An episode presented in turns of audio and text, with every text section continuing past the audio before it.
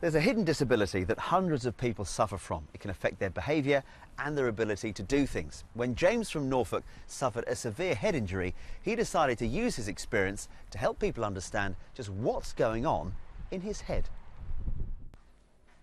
Hello, it's great to be here. No, really, it's great to be here. About two and a half years ago, I very nearly lost the chance to say that again, so believe me, it really is great to be here. James Piercy is lucky to be alive. Nearly three years ago, James and his family, who live in Norfolk, were involved in a terrible accident. His life would never be the same again. We were just having an ordinary trip out in the car, uh, but there was a freak blowout in the tyre. The tyre burst and the car lost control, spun off the road and hit a tree. And uh, as a result of that accident, tragically, my wife was killed and I suffered a very serious uh, head injury. Fortunately, my children who were in the car at the time weren't too badly hurt. Coming out of hospital was really very hard, coping with the loss of my wife and trying to care for three children as well. On a bad day, not much point getting up, stay in bed, don't bother going back to work, don't bother going to eat. But then the children keep me going. I have to get up because I have to look after them. James spent nearly a month at Addenbrooke's Hospital in Cambridge. A scientist by profession, James now uses his first hand experience to give talks to help increase understanding of brain injuries. Left hemisphere controls the right hand side of your body, and the right controls the left. And actually, that damage to the left hemisphere has caused me more problems than that single big clump uh, on the right hand side. Although James now appears perfectly okay, he's still not completely recovered from his injuries. There's an MRI scan of my head. It was taken about two weeks after the accident. The brain isn't attached to your head, it can move around inside. So, in the impact, the head stops, the brain actually shifts inside, and that causes some damage uh, to the brain. So, what you can see here is quite a large area of bruising and bleeding on my brain. And the bit we can see here is at the front that part of the brain seems to be uh, associated with behaviour and planning and things like that. I've been very fortunate not to suffer from any big personality or behavioural change because of that damage. The results of these kinds of injuries vary enormously from person to person. James's brain injury left him with a number of side effects. His speech and balance were affected, while the area behind his right eye was damaged, leaving him with double vision see me walking along now, you won't really notice anything wrong. But when I first came out of hospital, it's actually quite difficult. And I asked a friend to take some video of me walking right here in the garden so that we could see what it was like. And if you watch that, you'll notice that I keep looking down. I'm looking at my right foot. And that's because I wasn't entirely sure where it was.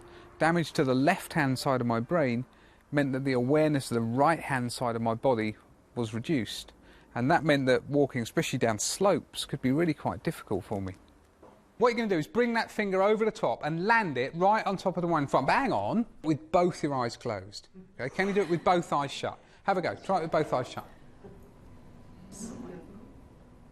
There's mixed success, I can see, but you're fairly close, right? And here's the thing you don't need to look at that finger to know where it is, because it's yours and you just put it there right? If you don't believe me, try doing it with somebody else's finger, right? You won't have hope. So that's what this sense of proprioception is. You know where that finger is because it's yours, right?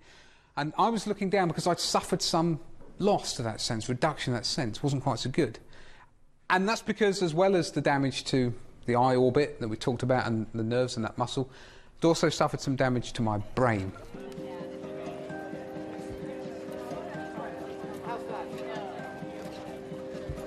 While out filming with James in Cambridge on a particularly hot day, he began to feel unwell.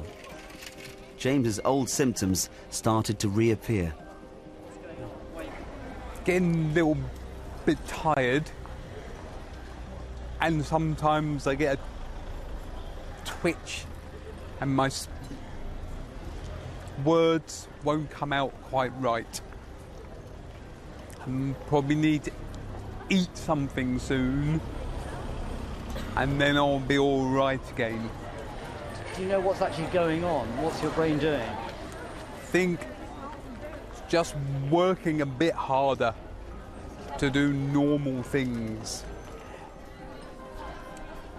We stopped filming at this point so we could take James somewhere to eat and drink.